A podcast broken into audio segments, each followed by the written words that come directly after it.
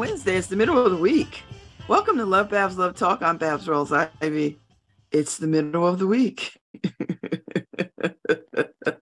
it's it's Wednesday in Elm. And guess what? It's smoky as hell outside.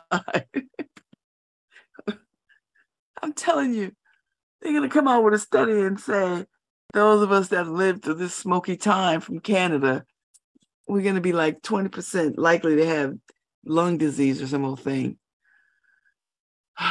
Oh, humans, what for out thou? Humans, what for out thou? Uh, I feel a little achy this morning. I don't know why. I think it's an aging thing. So, and I, I don't want to say that too loudly because I know the health the health people get all crazy.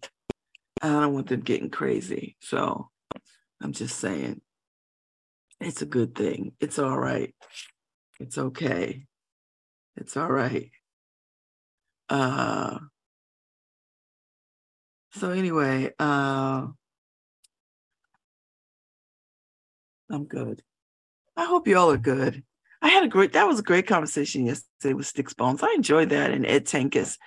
And uh lively. I, I am looking forward to going to see them uh I'm I'm really looking forward to going to see them uh, at at at uh at the Branford at the Branford uh show. I think I can make that happen.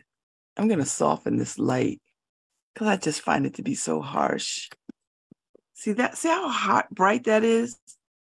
But I think I can just I can just soften it with the blue. I think that's a better look. Yeah, that's that's a little softer. Although it still has shadows, right? But it's not as it's not as garish. And then that makes it a little yellower, but then that gives me too too deep too deep of shadow. So I think I think that's uh I think the blue is better. I'm gonna leave it at the blue for the moment. I know I'm working out all these little ridiculous details driving me nuts. Anyway, uh, that's the way life goes. I'm trying to do the best that I can with what I have. So, um, I forgot what we were talking about yesterday. Good morning, Harry. And is Paul back from Tulsa? Is he still in Tulsa? is Paul still? I uh, any any uh Is there uh is there is there any any Paul sightings? Is it in town? I don't even know. So let me know if you see him. to go get him from Tulsa.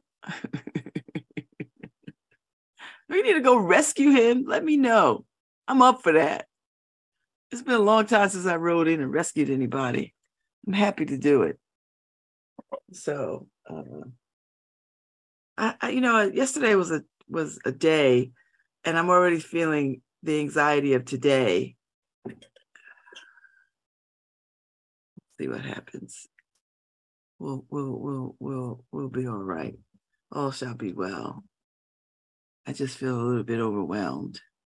You know, not not by a lot, just a hair.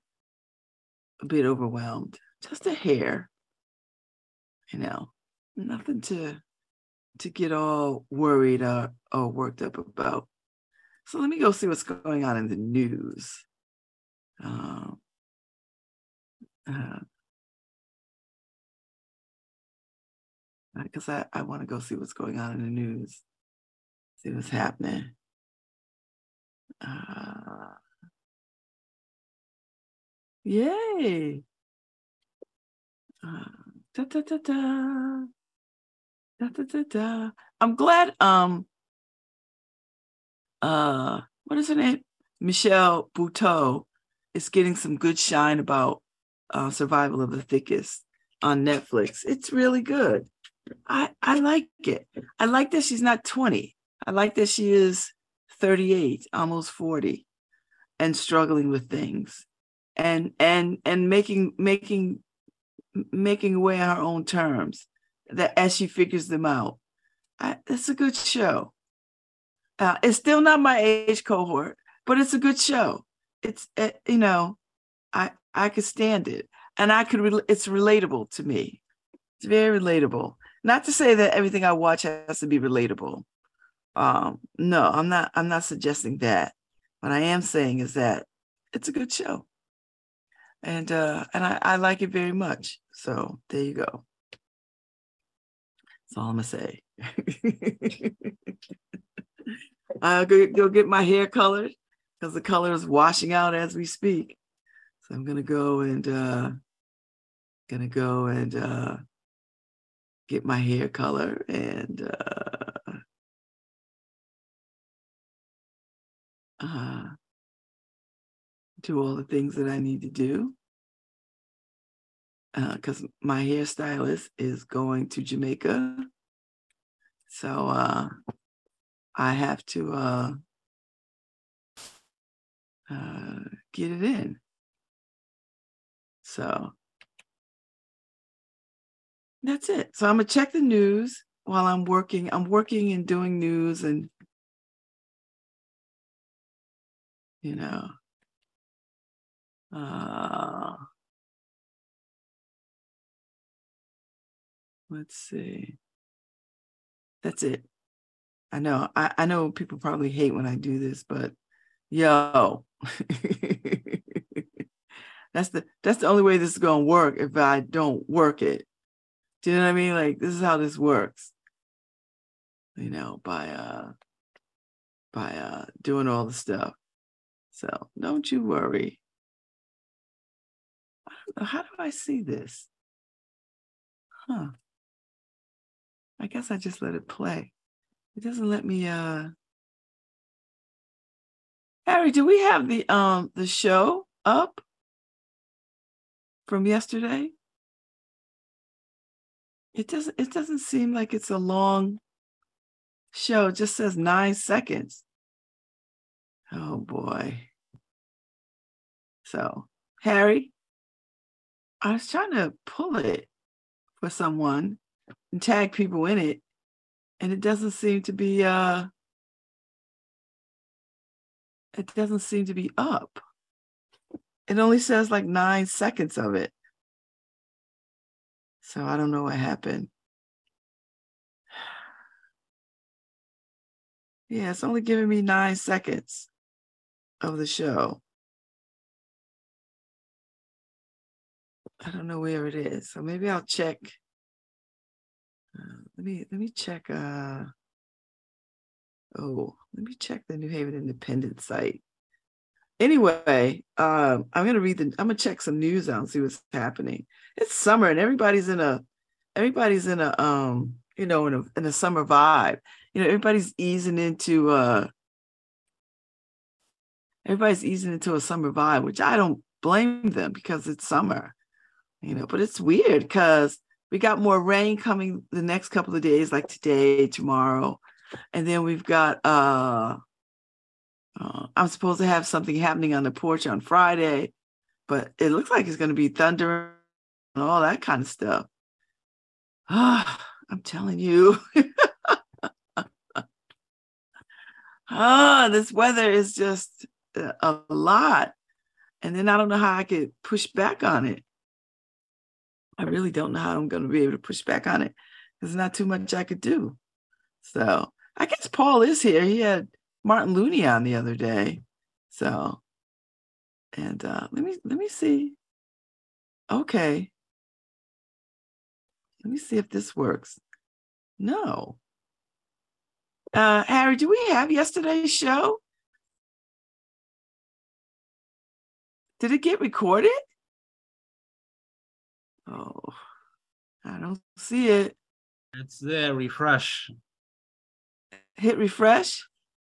Yeah, I mean, if you scroll down past that nine second one, you should see it.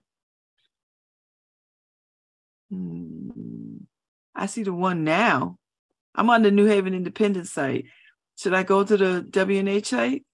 You could you could stay on the New Haven Independent and scroll down all the way till you get to yesterday. Okay. I see me now live. Hi, Babz. And uh, and then I see Municipal Voice. I see Phonics returns, Dateline, Downer wins Ward 19 Board of Ed endorsement, and then then me, Sticks. Is there another one after that? Oh, then there's another one. Okay. Okay, well, let me send this to people. Because I think this has been the problem. Yeah, I see it. Okay. Ooh, let me turn it off. Thank you, Harry. I was, I- thought I was going nuts. I was like, what is happening? So anyway, let me find out who I can send this to. Oh boy, this is a pain. I was like, now I gotta go. All right, this is what I'm gonna do. I'm gonna take the link. I'm gonna go to Messenger. Oops. Sorry, here's the. Let's see if that works. Yes, there we go. Ta-da! And then I'm gonna go to my email and send it to them because I I didn't pay attention to the nine second one. They were like, uh, uh, here we go. It's two links up. Sorry. Anyway, that's the world. Ah, sorry, sorry, sorry. Uh, yeah, it was sent you the wrong one. Sent you the short.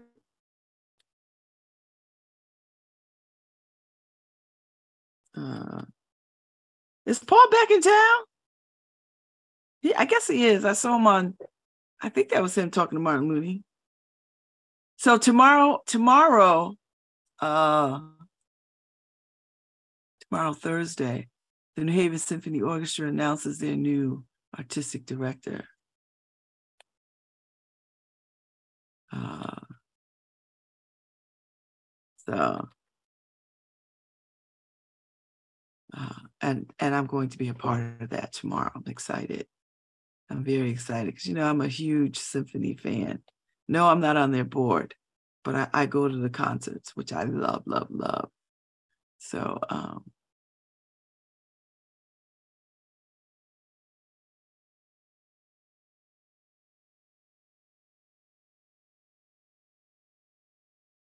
um,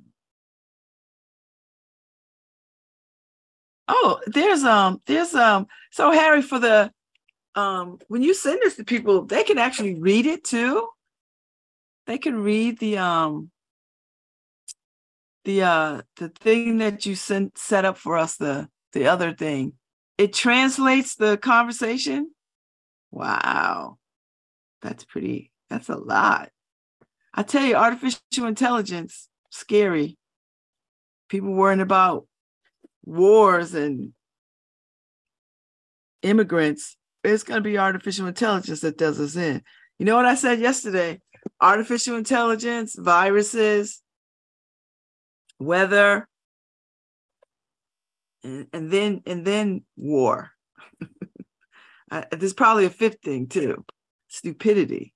Stupidity. I'm a, I'm gonna add stupidity to it. Does that fall on the humans? let me go find some news so I could so I could really get into talking. Cause now I just sound like I'm distracted, which which I was because I was trying to get this handle. Oh, Canada's differ on drug war. There's a drug war? How should New Haven police respond to the use and sale of drugs? Oh God. This is what we're talking about in 2023. All right. And I'm sure there's a, a plethora of comments. Yes, there are. So New Haven's New Haven's mayoral candidates are putting forward a, a variety of answers to that question, propelling the issue of when and whether to arrest people into this year's campaign. Whatever. I, I don't I don't have a thought about this. Because God knows we locked up a whole bunch of people on marijuana charges from from since way back in the day and people got hefty steep sentences for for marijuana sales and usage right and now here we are where marijuana is legal And so what do you do? Listen, I want to know what do you do with all those those sentences? Do you do you let people out? I get you have to. It's no longer illegal. Oh, maybe that's not the maybe that's not the topic. Uh, but that's where I'm stuck. Everything else is just, I, I mean, how close are we making other drugs legal? How how close are we? Because it just seems like locking up people for drugs, unless they are big, unless you are locking up honest to God, bona fide drug dealers and traffickers. Uh, oh yeah, Paul is back. Yes, Tom is on vacation. So Paul has editor duties. Oh, so he's working, working, working day and night. Ooh, ooh, ooh. So, and so I think we have to really listen. We're not going to get real about drugs in this country. We're not going to get real about drug addiction in this country. We're not going to get a, we're not going to talk honestly about why people have drug addiction in this country. We're not going to we're not going to open treatment facilities for drug addiction in this country. We're not going to do that. You know. We we just prefer locking people up. And hopefully they get locked up in a jail that might offer a modicum of, of drug rehabilitation. Maybe. I don't know. Each jail is different. So I don't even, I, I don't even, I don't, that question is just ridiculous to me. What should we do? Really? We have all day to answer that? We don't. We don't. Phonics returns to summer classrooms. Phonics should have never left classrooms. I I I learned phonics I still use phonics as I'm learning foreign languages.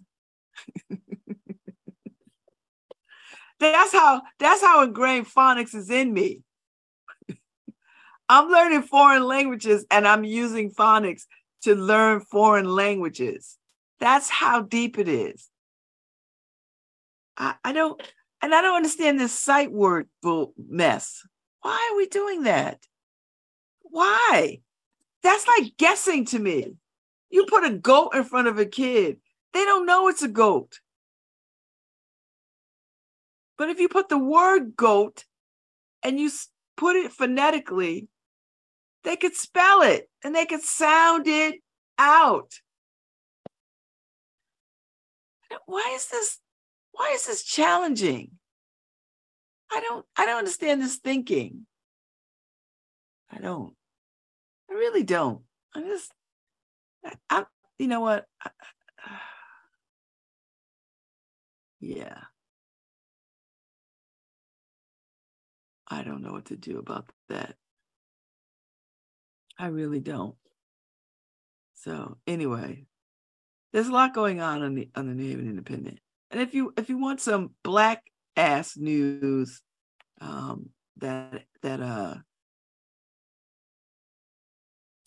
that you want to see regionally, locally and regionally, check out uh, innercity.com. Uh, we have a website, and people go to it quite often. So you could you could go and check it out, and uh, tell me what you think. The inner city. Oh, I think it's the inner city. Yeah, I think it's I think it's the inner city. Yeah. You see, I'm the crazy one. Yeah, I think I think we're uh uh I think it's the inner city. Look it up. I'm looking it up now. The inner city. Before I jump into uh politics of the day. I I love that they are uh, going on and on and on and on about uh, the the the uh, the cocaine that was found at the White House. I don't I don't know what to make of that. I guess that I guess we are under the belief that some places are sacred and off limits for drug use in the workplace. I don't know. I don't know. I, I don't know what to make of that. So if somebody has some, uh, if somebody, there we go, the inner city news. If somebody has some uh, insight to that, I, I would, I'd, I'd be interested. So anyway, up on the innercitynews.com site, the innercitynews.com site, Windsor Historical Society of Connecticut finally elects its first Black president after 102 years. It's amazing that those kinds of things are still newsworthy. The first Black anything in this country.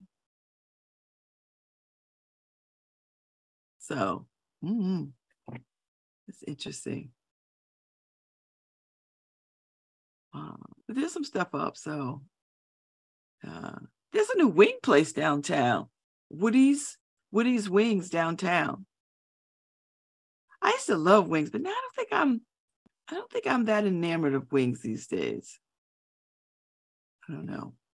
Maybe my palate has changed. Uh, uh Reverend Jesse Jackson is stepping down from uh Rainbow Push Coalition. You know, he's been, I think he's suffering from Parkinson's disease. Uh, and I think he's in his 80s. But anyway, um, Reverend Dr. Frederick D. Haynes III succeeds him as president. And uh, he is the, uh, it's going to be the, I, am sure he's equally dynamic. Uh, we, re- we ran the piece on the Alpha Kappa Alpha sorority, launches the first ever Black owned, female led um, credit union for members only credit union, uh, which is a good way to leverage money. Uh, the Knickerbocker is having their uh, their 79th annual scholarship golf tournament. That's coming up. Uh, if you if you are a golfer, and you know the Knickerbocker Golf Club is one of the oldest black golf clubs in the country. I've been meaning to join. You know, I, I don't even know exactly what that means, but I've been thinking about uh, joining them. Anyway, this annual fundraisers um, helps them uh, give money for kids to go off to college and, and to pr- promote the, the golf through uh, their Bronze Tee Junior program. So, so they have they have golf classes for those that are interested in the game of golf. So, um, so the golf tournament is, is $175 per golfer. The annual golf tournament is an affordable and great fun opportunity to bring your game while improving your network. So pre-registration is required. The event will begin at 7:30 a.m. Registration with, with, with a shotgun at 8:30 a.m. on Saturday, July 29.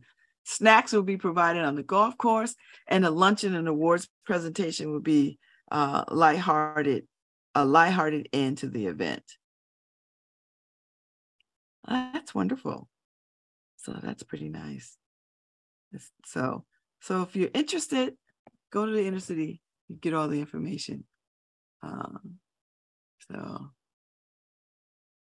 uh, there's a lot of stuff going on. Um,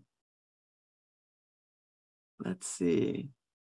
Uh, and you know, we we we we we curate a lot of content from around around uh, around the country and around the globe you know, I'm always trying to build something around um, from the continent of Africa um, and from the countries that um, are able to have functioning news wires. So I pull from some places. Um, uh, I try to pull some of the, you know, the uh, uh, uh national uh, political leaders and what they're talking about. Um, I try to uh, pull from some of the Black public intellects and what they're talking about. So, you know, we try to, I try to do a little bit of everything, you know, uh, and, it, and it seems to work. And of course, we pull locally, you know, we, we run the, um, the uh, New Haven Independent stuff. We pull from the Arts Council.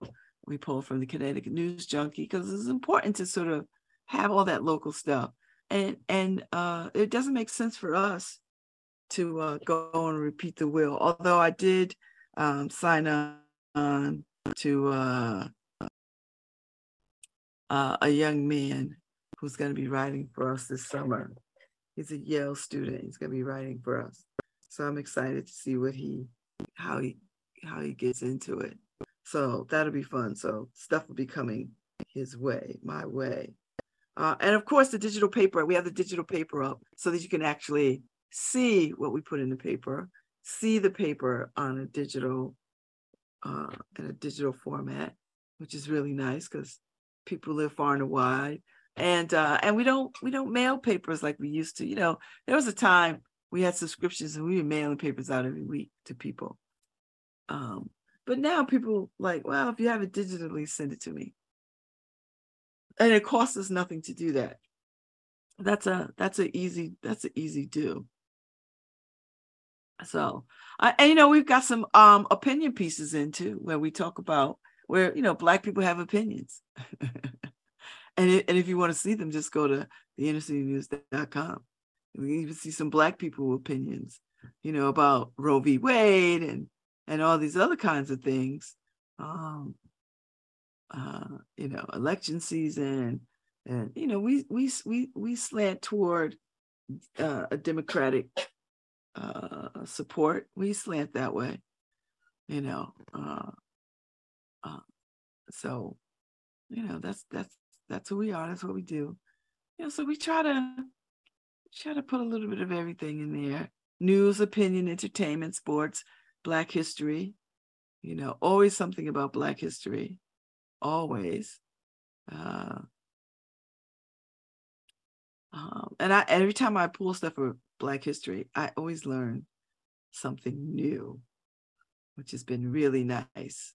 You know, whether it's the history, like the historical legacy of Juneteenth, or the the uh, you know the famous Black Cowboys, uh, the or uh, uh, Edwin, Dr. Edwin B. Henderson, the grandfather of Black basketball, uh, Mexicans of African descent established Los Angeles in 1781. Um, you know, there's a, a Mother Mary Lange, who was the founder of the first African American religious congregation. Uh, she is tracked for sainthood because um, I only think there's a handful of Black saints. Uh, and securing the place of the Negro Leagues in baseball history. So, you know, so so there's still Black history to be taught. There's still Black history to be learned. Um, and and and black history is happening at moment by moment but there's just some things that we just don't know and uh, and i try to co- continuously put stuff out there you know because if we don't do it who's going to do it so um yeah and then there's you know there's some really good stuff out there some really good stuff. I tell you, I, I ate a, a tuna fish sandwich yesterday. It really turned me upside down. It was good, but I felt so unbelievably full. And I know it's because, you know, I'm on Ozempic. And Ozempic makes you is first of all, it slows the digestion process through your body in your intestines or whatever it is. Slow slows it down so that you feel full longer. So no matter what you eat, you feel like you had a big Thanksgiving meal.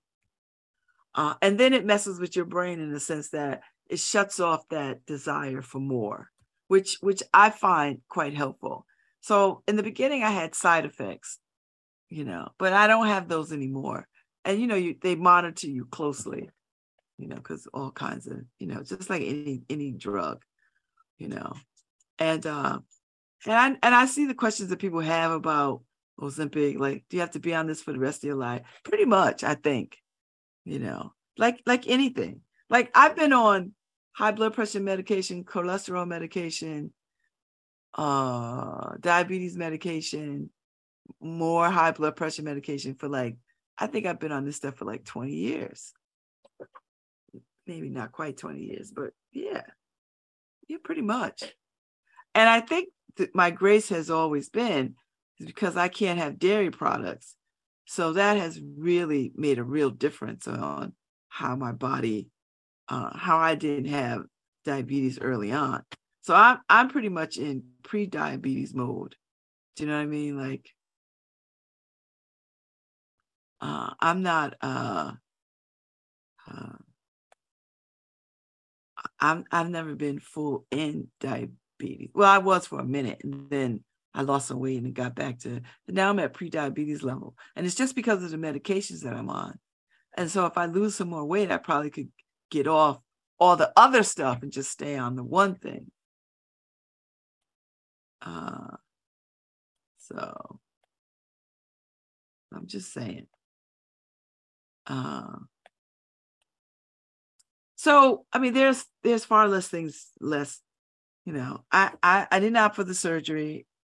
First of all, my team was like, "No, you're not doing that," uh, and and not because they don't believe in the surgery. They just didn't believe in it for me, because there are other people that have been prescribed it that I know, and uh, but for me, plus I you know I just didn't want to go that route, you know, so so I think the Ozempic is pretty good for me, and I'm not even at the highest dose yet, so so we'll see what happens. Um, I'm not even at the highest dose, so we'll see what happens. You know. So I don't even know what's happening with cops reimbursed for broken glasses up to a point. I'm not even going to get into that. But you can go to the New Haven Independent.org and uh and see it, the, the conversation, read about it, see it, all the things. I, I'm not gonna I'm not gonna say anything about it. So I'm gonna leave it right there and let y'all read it and see what you think. And then maybe I'll backtrack and see what the comments are. You know, I, that's that's how I'm gonna leave that. I'm not gonna mess with it. I'm just not. I'm gonna, I'm gonna, I'm gonna leave it right there.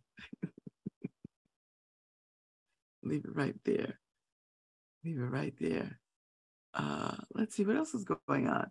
I was a flurry of birthdays these last couple of days, like a, a ton. So anyway, I um I um I know everybody's been following the story about the sister that went missing. You know, she said she saw a kid in the road and uh and she got out the car to go see about this child and then she disappeared for two days or whatever and uh, i don't i don't know what else to say about that. I, I don't know what else to say. And uh, so she she gets dropped back home. Uh, and they take her to the hospital and they do all the things. So i'm just gonna withhold my thoughts about this until uh, all the story is told. I, I don't listen, it's hard enough for Black women to, to be believed on a good day. And we have to start with just believing Black women. And and whatever the truth is, whatever, it'll it'll make itself known. That's all I'm gonna say. Uh I'm just gonna leave it at that. I I don't wanna I don't want to uh cast any aspersions. I tell you what, this strike out there in Hollywood the, the SAG actors and all the other people joining in, you know. I mean, I, I think they're onto something. I think AI is going to hurt the industry because these heads of these studios, you know, 25 million a year, you know, 26, 28, 30 million dollars a year, and they have the nerve to cry poverty. And these folks that they are paying at the at the bottom of the totem pole can barely make their rent and insurance and all this other kind of stuff. And uh, I just, I, I, I just know that there is some very loose integrity at play when you don't want to pay people for the work that they do and you think that you could replace them uh, you know you could replace them with some other thing uh, is uh, pretty much unconscionable. So i watched fran drescher give her speech and and she's calling them out about how they are treating them and how they don't want to come to the table to negotiate. You know i get it. It's uh it's painful. And i think anybody that is involved in collective bargaining ought to go stand with them. Any anyone that is is is uh in in a collective bargaining union in a union ought to go stand with them. You know, because today it's them, tomorrow it's you. Seriously. And uh and we and we know that collectively when people are together, that is way more powerful, way more powerful. You know.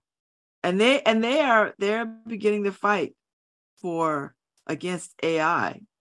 And and I, I'm starting to sort of see uh, I'm already starting to see people embrace AI as, as a tool for furthering stuff, you know, furthering progress, furthering uh, artistic expression, furthering, you know, problem solving, furthering, you know, uh, changing the way we shop and the way we do stuff.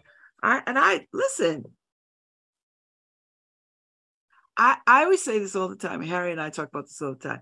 I'm not against progress. I'm not against technology. I'm not against um, um, creating new tools for us to have harmony and be better in the world at what we do. What I'm not against, what I am against, is the way that this is going to displace people out of jobs, opportunities. I mean, it really is. It's already starting to do it. I just saw, uh, I just saw a piece on Whole Foods somewhere. The whole store is an AI-driven store you walk you have to walk to get in you have to swipe in. And then you just do your shopping and you swipe out. Because the basket whatever you put in the basket already starts to tally and total. And and so when you get to the end you check out and then you have to check out again you know swipe out again. You know and uh that's pretty you know there's already fast food restaurants that are ai driven right? Like there's no human component to that. You drive up, you give it, and then it gets your food to you. No human contact. I don't know what you do when you and and if you go in there and make a scene, does it does it shoot you? Like I don't maybe shoot you is harsh.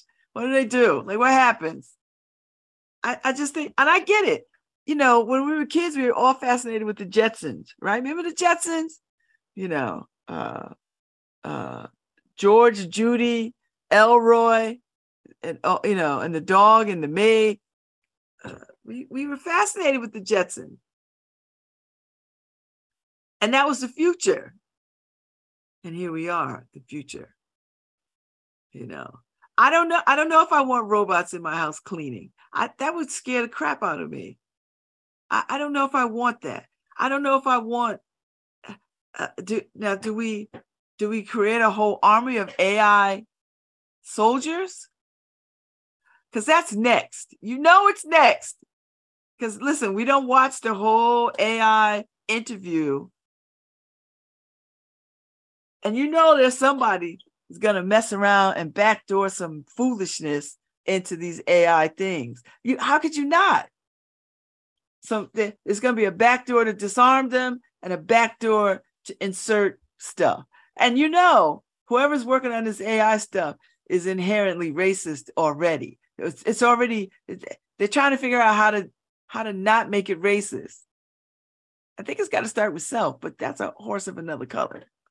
So I, I, I, as I said last week, there ought to be ethicists in the room when they are making these decisions about how to program and use this technology. There's got to be ethicists.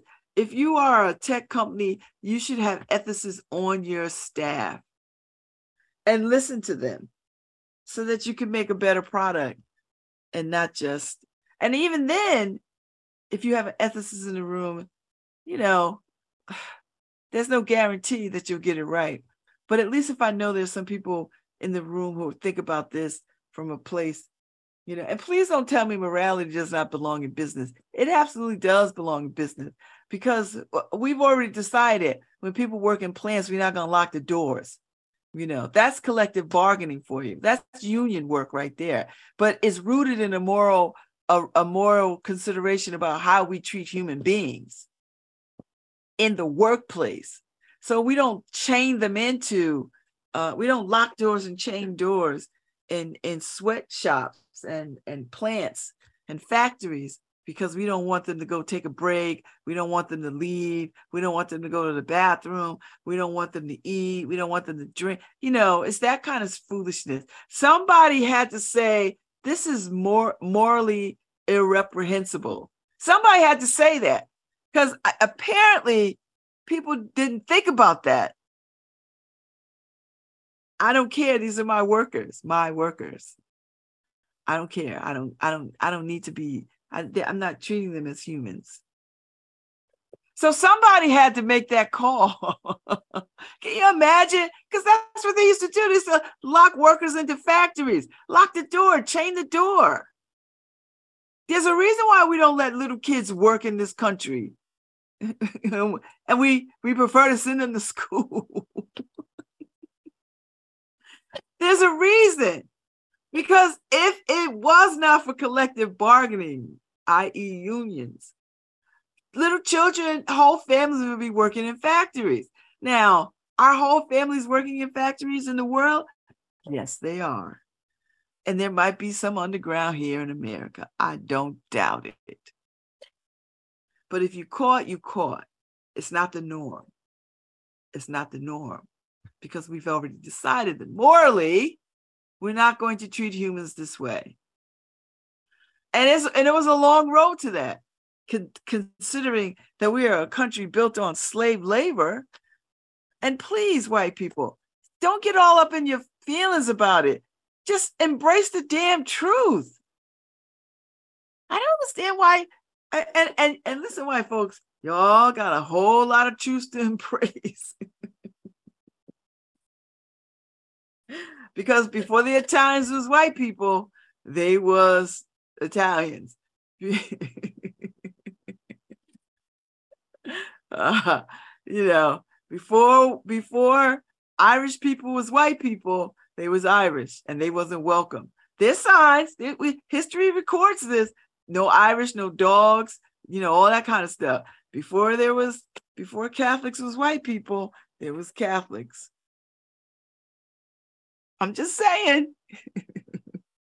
so somebody had to remind through force that we're not going to treat people this way. Somebody had a strong arm industry about this. So I I dare say the same thing is going to have to happen with AI as people because the technology is so fast moving and you've already starting to sort of see companies and organizations and universities starting to embrace AI as part of everything, everything, you know, and they're singing its praises as as you know this, that, and the other thing, and uh, and unwittingly we are taking ourselves to slaughter. And and hear me, I I am not against technology. I'm not. I'm not against technology. But what I am against is this rush to sort of put it everywhere without thought, without thought. And nobody's thinking. Everybody's like, oh, I have this new, I have this new thing. We got to use it. And, uh, and let's use it. Let's put it in everything. Let's let's do it. Let's, you know, it's like once upon a time, asbestos was the best, the best product to build houses. It's a good insulator, right? And then 20 years later, we find out it's a carcinogen. So now, if you buy a house uh, before whatever, a particular before 1970, you got to think about asbestos And if you have it, you either not remove it and let it lay there, or you have to have it abated, which costs a pretty penny. Same thing with lead. Once upon a time, lead paint and, and lead in paint was a good idea. Once upon a time, lead in gasoline was a good idea.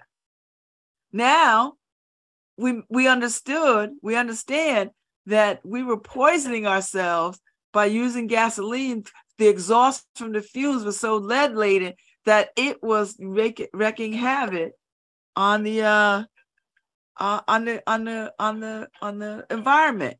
So we taking steps to clean lead out of gasoline. See, the point that I'm making is that everything that's a good idea sometimes might not be a good idea 20 years out. And that if we give ourselves some room, i.e., hire some uh, ethicists and folks who think about these things deeply and who think about things forwardly, can sort of spare us from causing harm, unneeded harm, if we just take the time to sort of do our due diligence. That's all I'm saying. That's the that's the point that I'm making. You know, I'm here for the technology. I am. I'm here for it. I, technology is our friend, but it but it can but it can also be our enemy if we are not careful, and and not think and and not thinking about this in in in the future. You know, New York City is already putting those robotic dogs on the street. What could go wrong? what what what could go wrong? What could go wrong? Somebody has to be at the table and say, what could go wrong? and then and then do a Venn diagram of all the ish that could go wrong. Just just name it. and then somebody's got to work on the probability of that. What is the probability? You know, have we worked out every kink? Is there some unforeseen kink in that? Before we start putting robot robots on the streets as police officers, as gatekeepers, as security, because that's what's going to happen next. That's coming. We, we we already low key have it, right? With cameras and cameras that could talk to you and see you and track you. So we already low key have it. What could go wrong? That's I always want that to be the question. What could what could go wrong? And then just follow it to the extremes so that we can repair it rather than something goes wrong and and now we have to go back and figure this out. How about we try to figure it out in all this in all this deliberations and iterations uh beforehand? That's how i feel. Because I, I just feel like we are marching ourselves to our extinction in, in in the quest for future endeavors. We are we are marching ourselves towards extinction, extinction. And you know, for every good thing, baby, there's some bad people who want it too. so so for every so everything that we can say, this is a good use. there's some people out there that ready to use it for some bad things. so let's just be ready. I'm just saying, let's just be ready. It's a good idea until it's not. You know, I just watched a piece the other day. There's people go three people go into Walmart and they put one of the little credit card stealers uh, on top of the existing Walmart checkout thing. Crazy, crazy, crazy, crazy, crazy. It's just crazy. So for every good thing, there's some bad things. you can you can best believe. So while there's folks out there making good choices, there are people out there making bad choices. So I'll be back. I'm gonna take a break. We'll give me some water, and I'll be back in uh, 15. Don't you know? Don't you know? Hi, this is Bath Girl Fire, and you're listening you to WNHHLP 103.5 FM, live at newhavenindependent.org.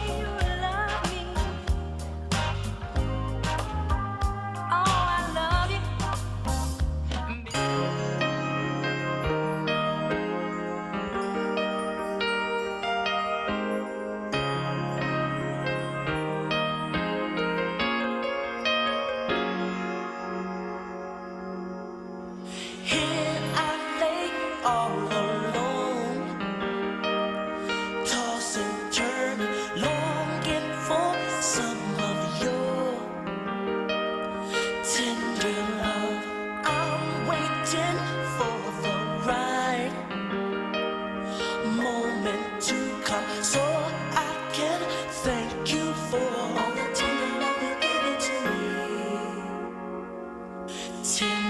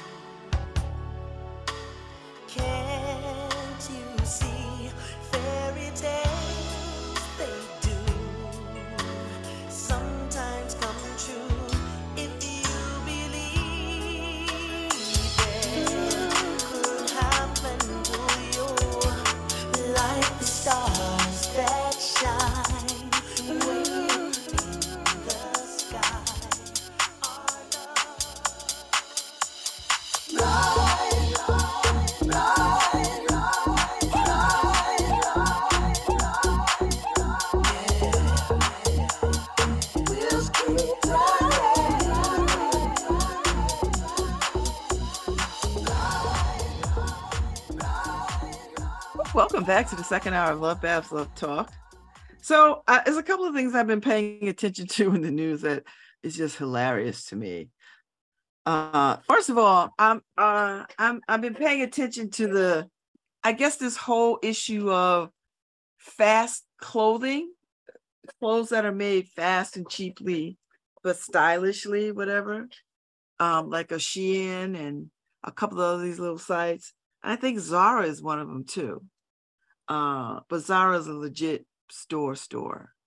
Um, and Shein, a- apparently these these places uh, are are are having these clothes made quickly by slave labor, honest to God, slave labor in China and wherever else in the world where they got people making these these clothes cheaply, fast, and and with no regard to the uh, the environment and and a great deal of waste waste a lot of waste. And these clothes are not designed to last you a lifetime.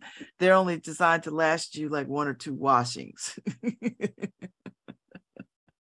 So so um this has been so problematic that uh uh that Shein um according to NPR and if you want, pay pay pay attention um Shein violated the RICO Act by stealing people's designs, a lawsuit says. So so I don't know if you if you if you're on Facebook and you see if you see all these like too good to be true dresses, they're fabulous. But they they are designs of real designer people who make these dresses for way more than $23. So Shein is is caught up in some uh some case. So it's a lawsuit filed in California federal court um, that the designers allege that Shein produced and sold exact copies of their designs. Um, and that that and that they claim Shein uses secretive algorithms to, to, to determine fashion trends and algorithms they allege could not work without generating exact copies of artists' work. Now, I've been paying attention to this because there's some designers that I follow um, on some of these sites that seem like they are reputable sites. Um, X Plus, Shein, uh, it's a whole bunch of them that are making these cheap clothes knockoffs of real stuff. Um, and there's this movement underfoot to get people to stop shopping at these. Um, is Shein, Temu.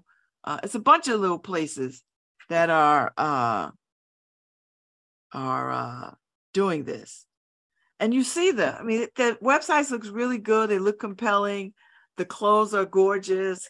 You know, it's you know, who doesn't want something for you know twenty dollars? You know, who doesn't want a ball gown for twenty dollars? Like, uh, and and I've watched the, the folks who are designing these things talk about how they're they're being their designs are being stolen and sold for pennies you know? Uh, and i don't know how you get people you know harry and i talk about this all the time. You know people want cheap tvs they're not gonna you know once you buy a tv for once you buy a 62 inch tv for $75 you're not you're not gonna ever go back and pay $200 for it. I mean you're just not. And uh and I, think you know we we're depending on people to use their better judgment when they are shopping shopping but we live in a very fashion conscious conscious world and people want nice things for not a lot of money. And so i'm getting a whole education on fast clothing because I, I i mean i don't i don't know what you know is that is that rainbow too? Is that forever 21 is it you know what what is fast fast clothing? You know and and and and do i need to so, sort of uh uh do i need to sort of every time i see a site i have to check. And I, i'm telling you that's what every time i see a site where i see some clothes and uh and i like it i go Oh, let me go check. Let me check the reviews if this is, you know. So here, here's here. I found something on from April 2022 on Good on You um, about fast. Why? What is fast fashion and why is it so bad? And uh, and then I'm gonna give you the list of uh, of brands to avoid. And this is all from 2022. So this has been going on. Uh, and then there's, uh, I'm going to read the one from Ethical Consumer uh, because this is April uh, 2023. So fast, fast, fast fashion.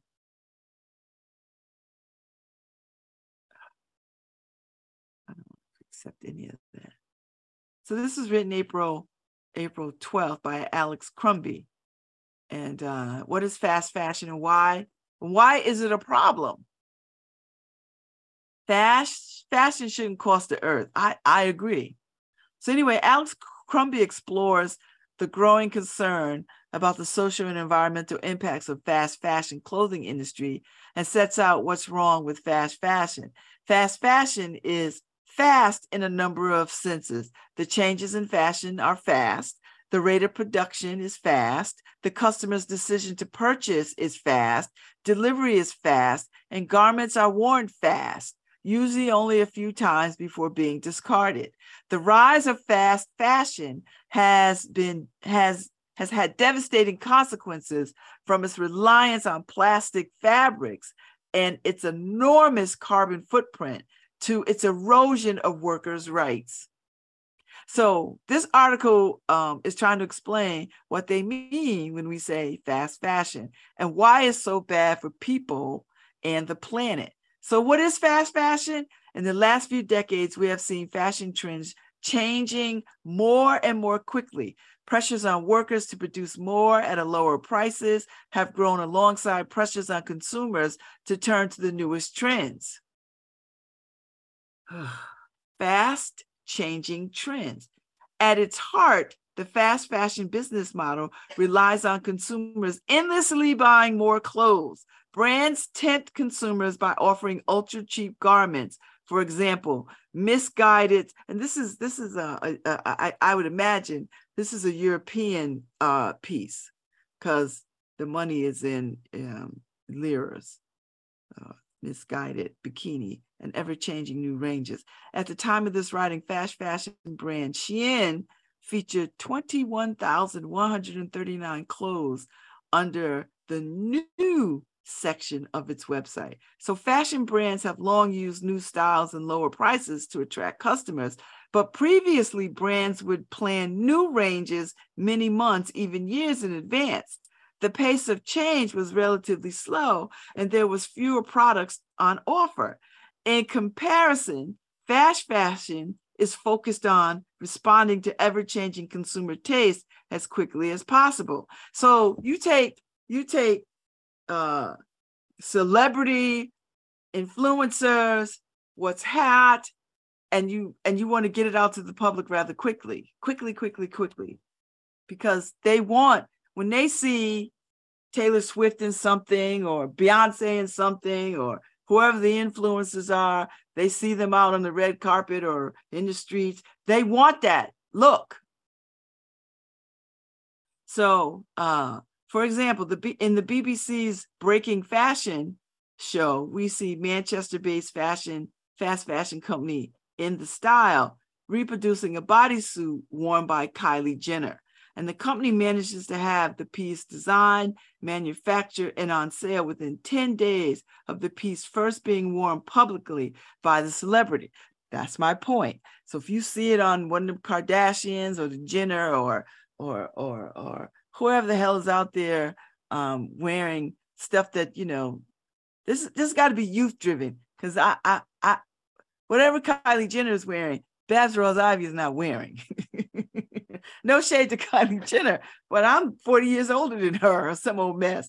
First of all, nothing she is wearing is going to appeal to me unless it's jewelry. Anyway, no shade to her. The rise of fast fashion is intertwined with social media and celebrity influencer culture. That's exactly what I just said.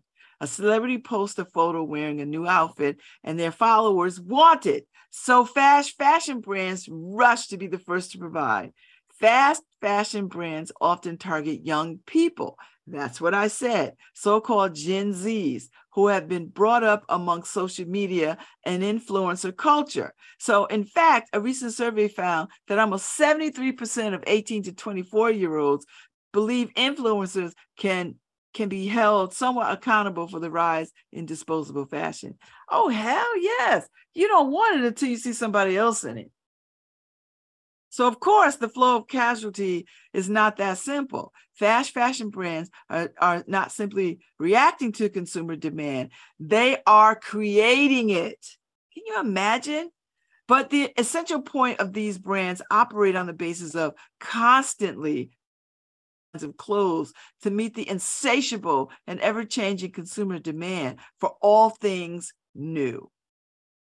Fast production. So fast, faster changing trends means that producers are under pressure to manufacture clothes more and more rapidly. Factories are expected to produce new lines with only a couple of months' notice, meaning that their workload and therefore the amount of employment they can offer to workers is unpredictable and insecure. The drive to produce garments rapidly has, has led many UK fast fashion companies to reshore, reshore clothing production to the UK, where previously almost all clothing brands sourced from less economically developed countries such as Bangladesh or Vietnam. Leicester, Leicester, Leicester, Leicester, Leicester has become a central hub for clothing production, and many of the scandals associated with workers' right in the UK have been found in factories in that city. The exploitation of workers in fast fashion supply chains is partly the result of brands pressuring suppliers to produce clothes as cheaply and quickly as possible. They want to make it fast and they want to get it to you fast. The average person in the UK buys 60% more clothing today than in 2000. We buy more clothes per person in the UK than in any other country in Europe. And our addiction has grown with online searches for cheap clothes increasing 46.3% during the first coronavirus lockdown. So even if you are out of pocket, you can buy items using Klarna, which is layaway, right? Like pay over time, and other easy credit services. Its post purchase payment options allow you to defer paying for your garments for 14 to 30 days, much like a payday loan. Most companies offer cheap deals for quick delivery. At the time of this writing, which was uh, uh, April 2023, Boohoo offered unlimited next day delivery for for one year for just uh, seven seven dollars ninety nine euros. Fast use. It's estimated that the average item of clothing is worn just 14 times. And in 2019, The Guardian reported that one in three young women considered an item worn just once or twice to be old. Much modern clothing is not made to last. Due to super fast production, designs are generally not well stress tested before sale, and cheap synthetic fabrics are used in order to keep costs low. Much of it will end up in landfill after only being worn a handful of times. So, five things you need to know about fast fashion. Uh, the endless creation of new clothes comes with a heavy environmental price. Every year, the sector requires 93 billion cubic meters of water, which is enough to meet the consumption needs of 5 million people. And it's responsible for around 20% of industrial water pollution as a result of textile treatment and dyeing. There are also numerous problems with the materials and processes used. For example, cotton produced cotton production uses 6% of the world's pesticides and 16% of insecticides. The industry also has a heavy carbon footprint, which is responsible for up to 10% of total global carbon emissions and estimated to increase by 50% by 2030. The above problems affect the clothing sector more broadly, but one issue in particularly uh, endemic to fast fashion is plastic. Oh, ye old plastic. How much plastic do clothes contain? Well, I'm going to tell you. The rise of fast fashion has been heavily dependent on synthetic fibers, such as polyester, nylon, acrylic, and elastane, which are made from heavily processed petrochemicals, fossil fuels. These materials are cheap to produce. Polyester, for example, costs half as much per kilo as cotton, and therefore allow brands to keep prices low though with a high environmental price tag. Yikes! Polyester is the most widely used of these synthetic fibers and is now found in over half of all textiles produced. It is generally produced from polyethylene uh, terephthalate, better known as PET, a type of plastic derived from crude oil and natural gas also used to make items such as plastic bottles. The ubiquitousness of plastic in clothing means that the textile sector accounts for 15% of total pla- plastics used. The only sector that uses more are construction and packaging. Many brands are making a song and dance about using recycled plastics for their clothes, but a recent report by the RSA found that the actual level of recycled content was pitifully low. Across four major online fast fashion brands, fast fashion brands, the use of recycled fabrics was a mere 4%. Our analysis of Shein's website found its recycled content was even lower at only 0.5%. Despite the brand claiming within when selected materials, we do our best to source recycled, recycled fabric, such as recycled polyester.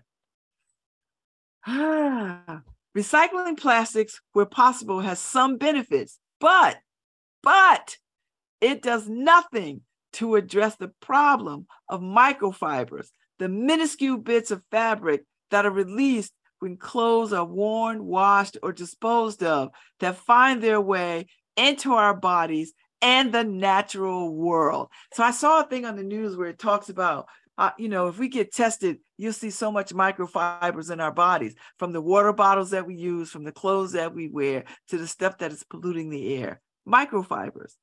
So, according to the Ellen MacArthur Foundation, clothes release half a million tons of microfibers into the ocean every year. That's a, equivalent to more than 50 billion plastic bottles.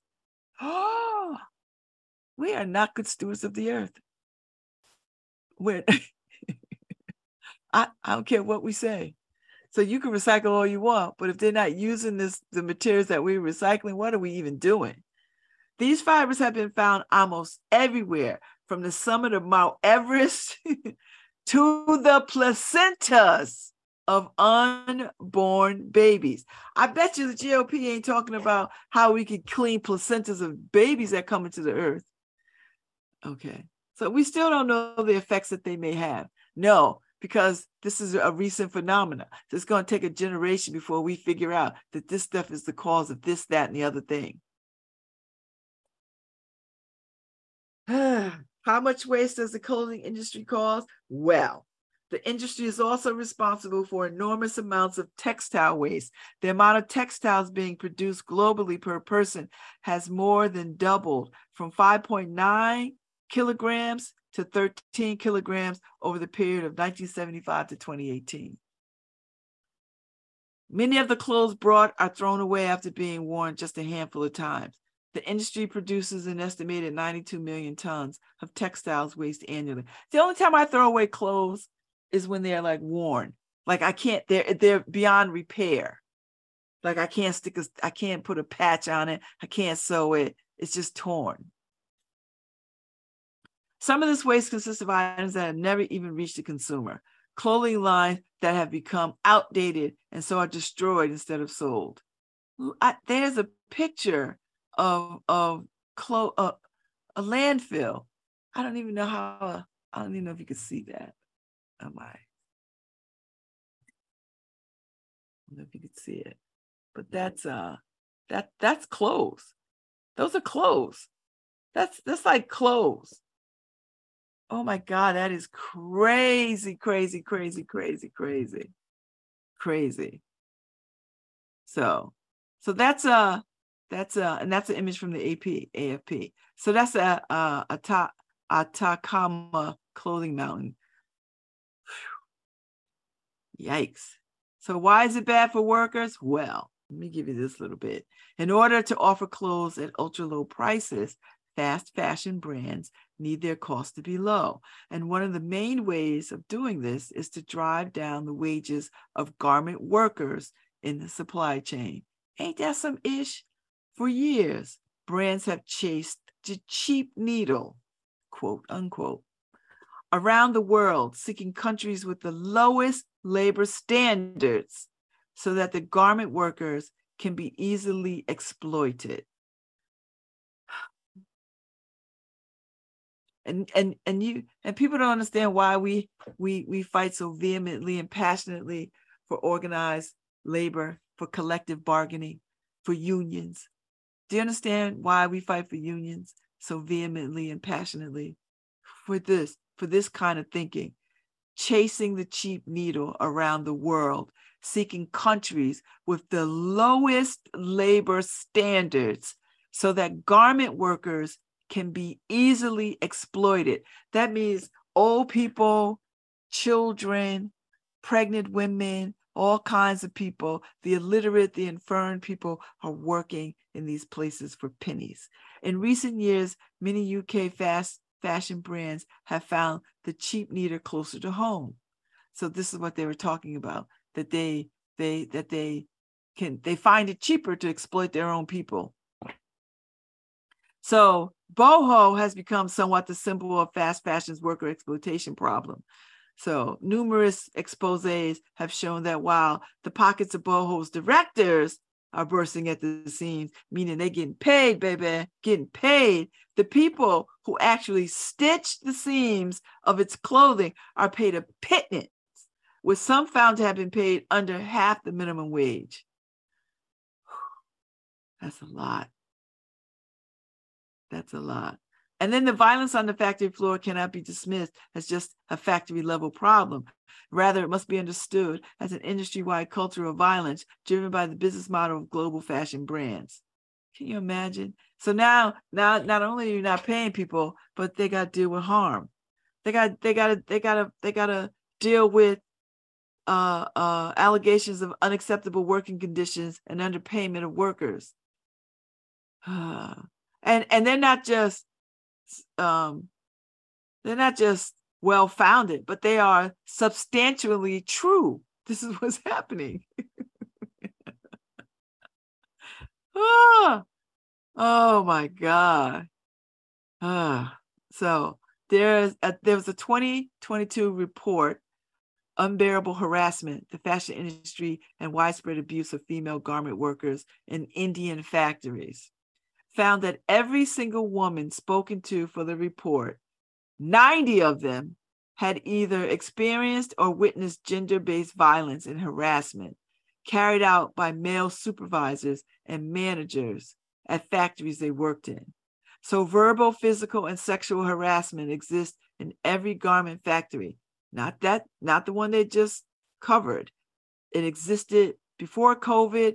It exists during COVID, and while it, and it and it will exist after COVID. Gosh. All right. So in tw- April 2023, uh, these are the the leading fast fashion brands. Boohoo, And Boohoo owns Burton, Coast, Debenhams, Dorothy Perkins, Karen Millen, Miss Pap, Nasty Gal, Oasis, Pretty Little Thing, Wallis, Warehouse, and Forever 21 In The Style. I saw it first, Missguided, Shein, quiz. So if a brand is offering vast numbers of new in clothes, usually thousands of new items every day, and its products are super cheap, then it's a fast fashion brand. Wow. So I, I'm I'm bringing this up because I see it all over social media. This this fashion stuff, and and I and I must say I'm I'm tempted too. I see it. I was like, oh, that's a great dress. I want that dress for eighteen dollars or a dollar ninety seven or whatever the hell it is, or you know something. You know, I I see it. And I'm like, oh, and then what I have started, and I haven't bought anything. I go and uh I go and uh look up that company and I I look at the reviews. I go look for the reviews and what do people say. You know, and and a lot of reviews people like, "Oh, I love getting it, blah blah blah." But there are people who are like, "I found out that this was made by slave labor and I can't in good conscience keep it." Or I found out, you know, or I didn't get it, or it came and it was shoddily made, you know, all that kind of stuff. But I go and I look because I I once you know this, you just can't ignore it. You just can't. I can't. I don't know about you. You probably could ignore it, but I can't ignore it. So, and you know, it's been a while since I bought anything. I I tend to uh uh I I keep clothes, so what goes around comes around. so so so what should you do? Well, buy consciously and look for ethical brands. Buy secondhand or repair what you already have. Join a fast fashion campaign such as Fashion Revolution or Clean Clothes campaign. Follow the 10 tips to ditch fast fashion. And maybe most importantly, buy less clothing. So that that was my piece on fast fashion today. I, it, it's been on my mind. Um, and I, I don't I don't know. I mean, I I want people to uh I want I want people to to shop ethically. You know, we can't we just cannot be buying couture for twenty dollars. I mean, it's just because if you do that, you got to know that some child or some woman or some elderly person is hunched over a sewing machine, being hassled to be faster, faster, faster for damn near no pay. So you have to let that live inside your brain as you look at these cheap clothes and you go, oh, oh, oh, oh, I want that. I want that. I want that. Seriously, you you have to be you have to be thinking that way, you know. And if somebody's listening to me today about fast fashion, uh, I, I hope I gave you enough information about it. I feel like I I wanted to learn about this. I wasn't entirely sure what was happening. I had a sense, but I wasn't sure because, I, like I said, when you go to these sites, when they pop up in your and watch, when I go to my Facebook page, because I've been talking about this for 20 minutes, it's gonna, it's gonna my my because you know your phone listens to you and and it's the algorithms are already starting to turn. But I'm plus size, so no. Uh, we're gonna have a problem. We, we just have problems. So if you if you could live with it, then that's on you. But if you're like me, I, I see things that are too good to be true, and I'm like, oh, that's really really nice. I'm like, oh, it's thirteen dollars and ninety seven cents, huh? But just know it's plastic, it's synthetic, it's cheap cheap, and uh and and and you're and you're paying for slavery. You're paying for slavery. You're paying for slavery. So just know that. So, yeah, Sometimes if Kylie Jenner is wearing something, don't go and buy a knockoff. I know this is gonna be hard because people are not listening. They want whatever they want to be out there and they want to live the life of influencers. And I get it. I listen, I see the clothes too. I see them, but I I can't in good conscience doing it, do it because I'm thinking, do I have to be worried about somebody, some child sitting at a machine being held hostage to sew some damn clothing for cheap so I could be stylish. I'm already stylish. So anyway, I, I just brought that up to you. My sister just sent me a message um, at the New York Times. Wesleyan University ends legacy admissions. You can't beat them, join them. Because you know, legacy admissions, what is it, 64% of all admissions? now you now you little dumbass kids gonna have to get in like everybody else. I don't care if your name is on the building. get get them a tutor now, so they can at least get in, pass some exams. Uh, uh, tutors tutoring gonna go up exponentially now. All these little kids who who who feel privileged turn down their turn up their noses for affirmative action, but but they're on the same on the same card, just on the flip side. All right. Okay. Legacy. and, and I, I got friends whose kids go to go to the universities and colleges that they work at, that they went to. I listen, there's a lot of that. A lot. A lot. A lot. So go ahead, leg go ahead, Wesleyan. And Wesleyan is an Ivy League school. So uh you know, so what percentage is uh legacy uh admissions? What percentage is legacy admissions? so I'll I'll talk more about that tomorrow. I guess. Because now it's gonna make the news. Everybody's gonna be talking about it. And everybody's gonna follow suit. Or or the ones that the ones that are not cowardly. So currently the Ivy League institutions are estimated to admit 10 to 15% of each entering class using legacy admissions. Okay. Uh, 14% of 2022's admitted USC students have family ties to alumni or donors. 10 to 25% uh, uh, are, are, are legacy students. Huh. Okay. So it's estimated where anywhere between 25 and 35% of admitted students at Ivy League schools come from a family with a legacy status. so the more I read, the higher it gets. uh, and they were talking about this in uh, 2022 and why schools won't give up their legacy. But now that the Supreme Court and shenanigans, now they these these schools have to act courageously.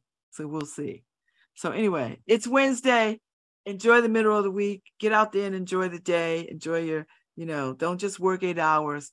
Enjoy the work that you're doing. Get out there, see the world, and be nice. And, and throw your stuff away and recycle. I'll be back tomorrow. Thanks, Harry.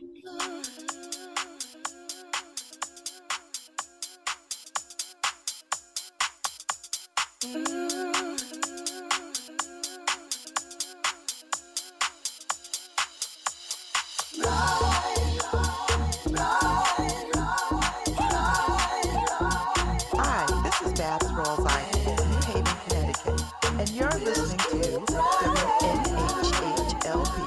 103.5 FM, streaming live